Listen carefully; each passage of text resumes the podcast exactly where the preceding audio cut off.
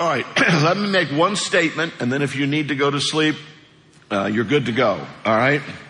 Marriage in our culture has been defined by emotions rather than commitment.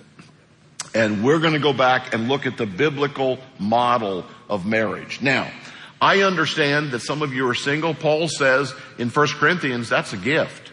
That if you are single, it's a gift to be single if you can be single and be faithful to God.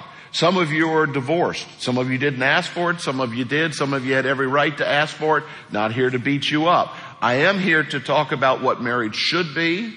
If you're looking to get married, what you ought to be looking for. And if you are married, how to survive and thrive. Okay? Because I asked my wife last night very, I said, listen, here's what I'm talking about. And I, and I said, she thought, she said, well, tell me your joke again. I said, it wasn't a joke. I said, I ask you if it's okay if I say that marriage is the hardest thing we've ever done.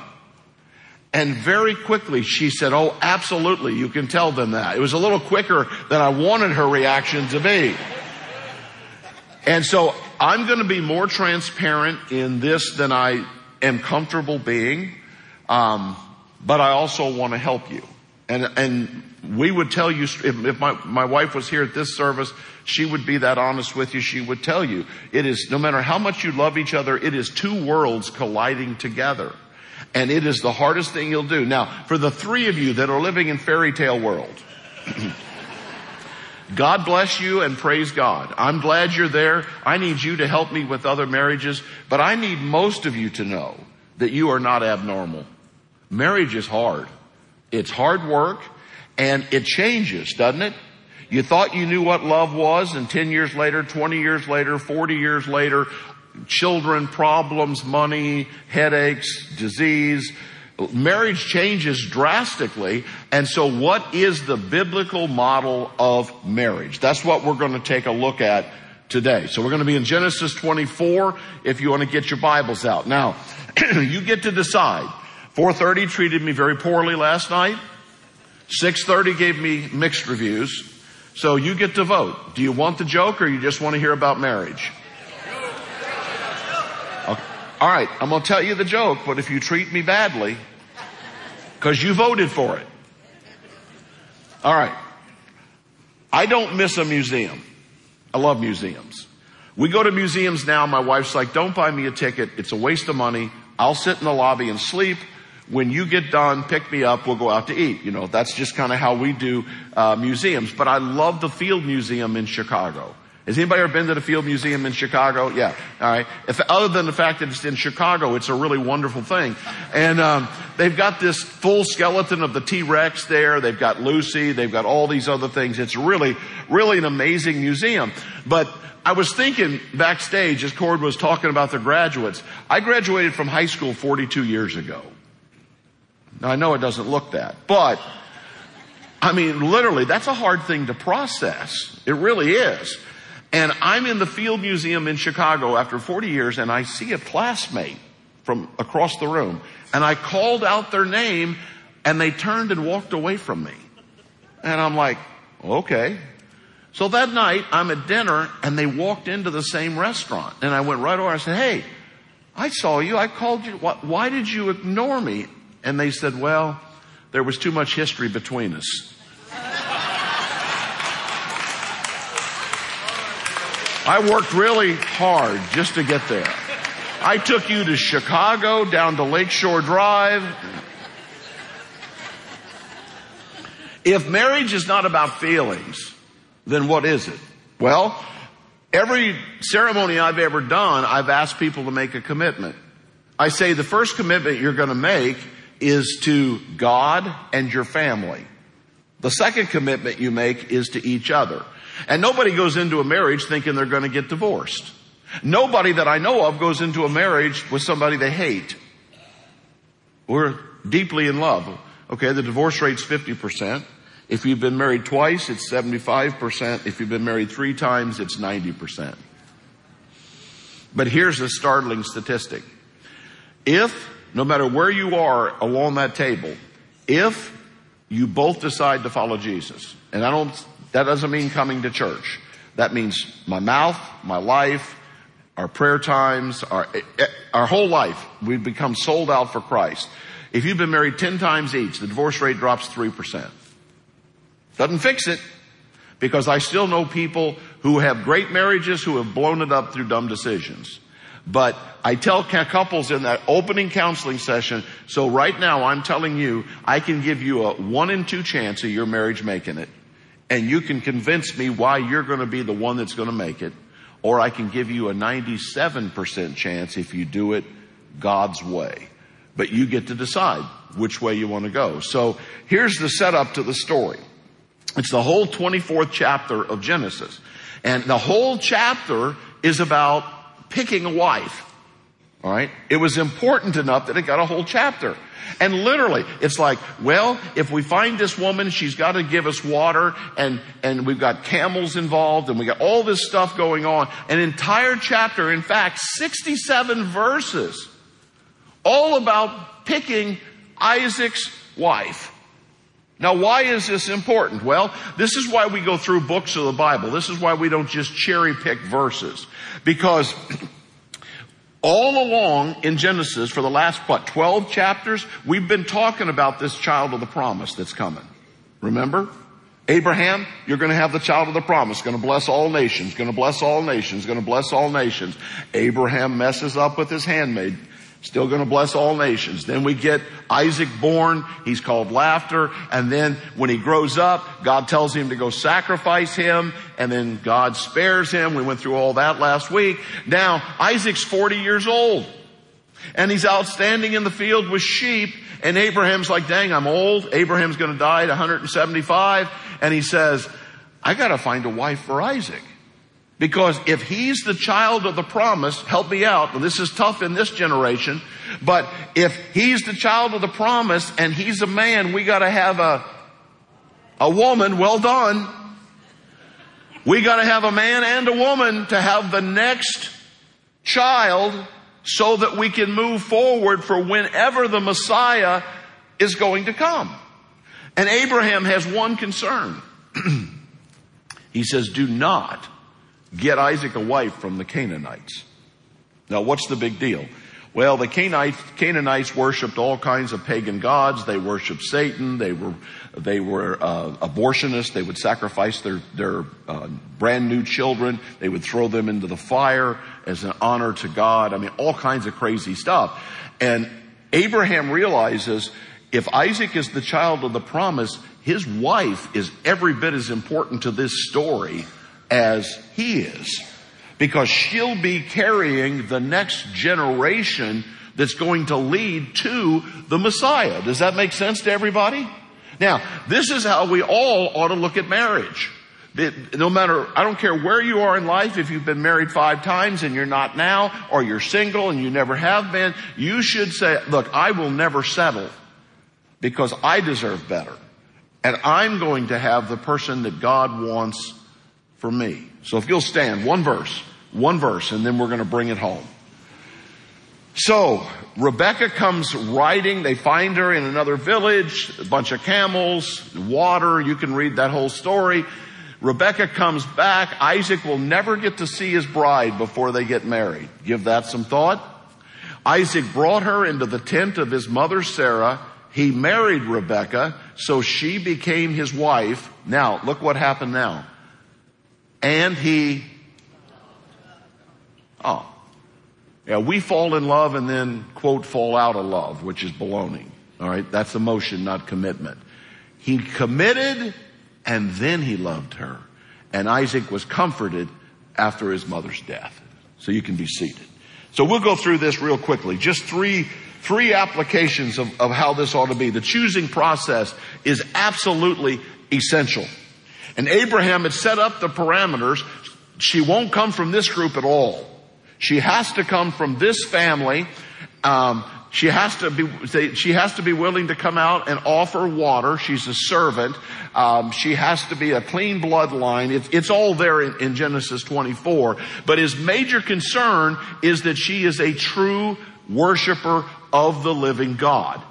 So this is Abraham's job. He knows he's got to do this. Now what's interesting, we may be cringing at this idea of, of choosing a spouse, but do you realize that in countries and cultures where spouses are chosen, there's almost no divorce? So apparently mom and dad do a better job than we do.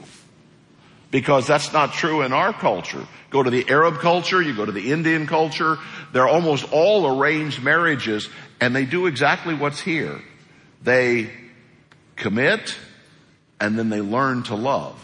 It's an amazing story, but this choosing is so important. And here's what Jesus said in Matthew 19. Jesus said, haven't you read, and Jesus is quoting from Genesis, in case you're wondering. He says, haven't you read that at the very beginning, the creator made them male and female. Do you know a boy got thrown out, thrown out of school last week because he wore a shirt that said there's only two genders? Now, here's what bothered me about the story. This is an educational institute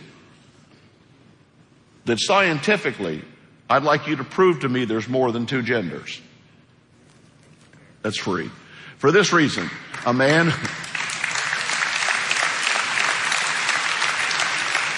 for this reason, a man will leave his father and mother and be united to his wife. There's marriage. And the two will become one flesh. All right, you want to know what Jesus, oh, is it board? So they are no longer two but one. Therefore, what God has joined together, let no man separate. I've said that at a million weddings too. Okay. So the whole idea here, when people say, and I listen to these progressive preachers, I hate that phrase because they're not preachers or progressive, but um, their comment is Jesus didn't say anything about marriage, about homosexuality, or about transgenderism. All you need is what I just gave you in Matthew 19.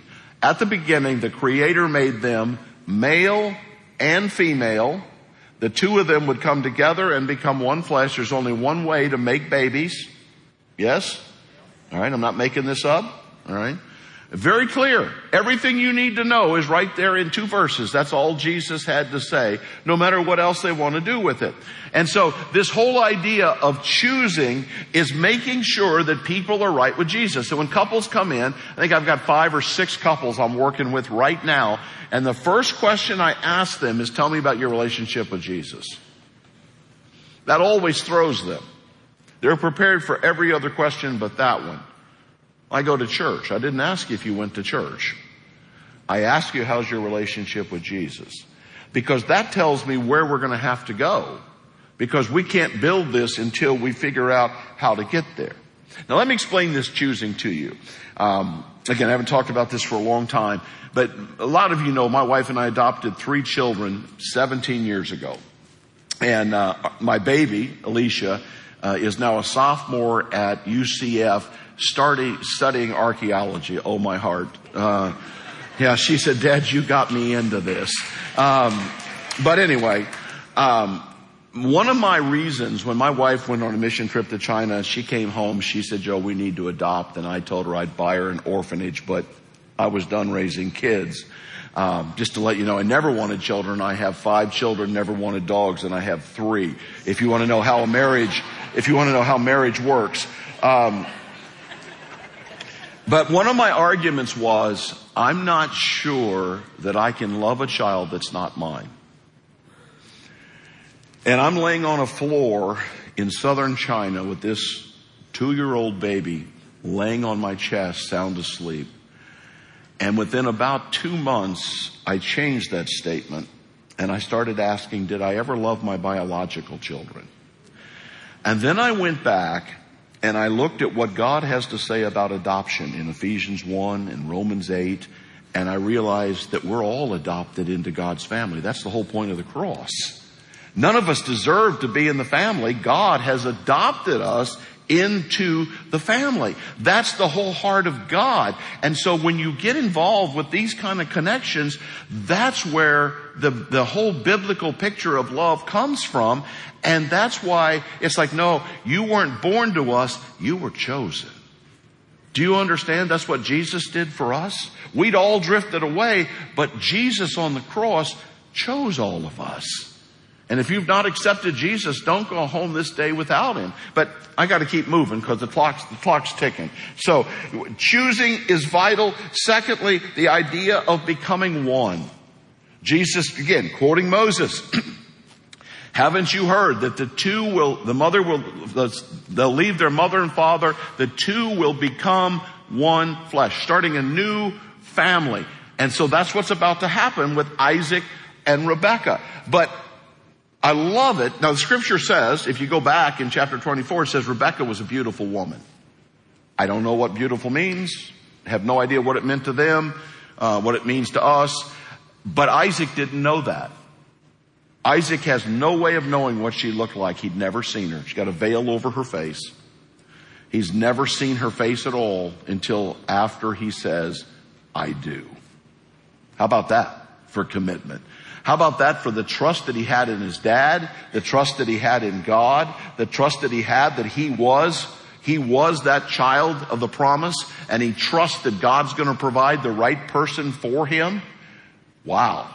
There's a whole lot playing out here. But let me show you this fish. Okay, this is the angler fish. You've never seen this fish because it dwells very deep in the ocean. But let me, let me tell you, I'm gonna read this to you because it's beyond my scope. When a male and female anglerfish mate, they melt into each other. Check this out. And then they share bodies. The deep sea is so vast that if a male actually finds a female anglerfish, he latches on and fuses himself to her, losing his eyes and internal organs until the two fish share one bloodstream. That's what God meant by two becoming one. And you want to know why that's so hard for me in my marriage after 40 years? You can write this down if you want to know this about me. I'm selfish. And I still want to look out for myself, not always my wife. But Jesus said, no, the two have become one. How can you hurt yourself? If you hurt her, you hurt yourself. Who's dumb enough to do that? All of us? Yeah? See, the goal is to become so unified. Now, that word is so loaded because unity does not mean that you'll agree on everything. In fact, some of the best unity that goes on is when people don't agree on anything, except that they love God and they love each other. I look back at marriages that have been faithful and I'm like, everything about this story is wrong except your commitment. And they're like, we made a commitment to God, we made a commitment to each other, and here we are. But our generation says, no, I'll love you as long as it feels right. I'll love you as long as I'm getting what I want. Well, that's not biblical love. That's selfish love. Biblical love says, I will love you unconditionally. I'll love you not on your best day. And I say this at every wedding. I say, I hope that your wife looks like this every morning, full of makeup, white dress, and you're dressed up in a suit. But the truth is, this is not what it's going to look like tomorrow morning and stir in three or four kids and a couple of dogs and a little, a couple of cancer diagnoses and your life's going to look very different. Amen. That's why commitment is the key and not our emotions. But then that last part is to love unconditionally. That's how Jesus loves in Ephesians 5. It says that we are to love each other the way Jesus loved the church. And he specifies that as he gave himself up for the church. Husbands, we are to give ourselves up for our wives. Wives, you're to give yourself up for your husbands. Now, here's what happens, and I, only because I know it well, 40 years of experience. Well, I will do better when she does better. Well, I'll do better when he does better. Two pig-headed people and we never get anywhere. Who's going to act like Jesus first? That's really what love is. That's what this whole story really comes down to. Let me read this. This is from Ruth Graham, who was married to Billy Graham. One of the greatest quotes ever. Uh, they asked Ruth Graham one time, they said, did you ever think about divorcing Billy? And she said, no, never, not even once. And they're like, wow. She said, but I wanted to kill him many times. See, I love that kind of transparency. All right. Listen to what she wrote though. She said, it's a foolish woman who expects her husband to be what only Jesus Christ can be for her. Ready to forgive, totally understanding, unending patience, invariably tender and loving, unfailing in every area, anticipating every need and making more than adequate provision. Such expectations put a man under an impossible strain. And the same goes for the man who expects too much from his wife. See, if you're expecting your husband or your wife to be Jesus for you because you're not leaning into that relationship, it's never going to work. Jesus gets to be Jesus. Your husband, your wife is your helper. We come along beside each other.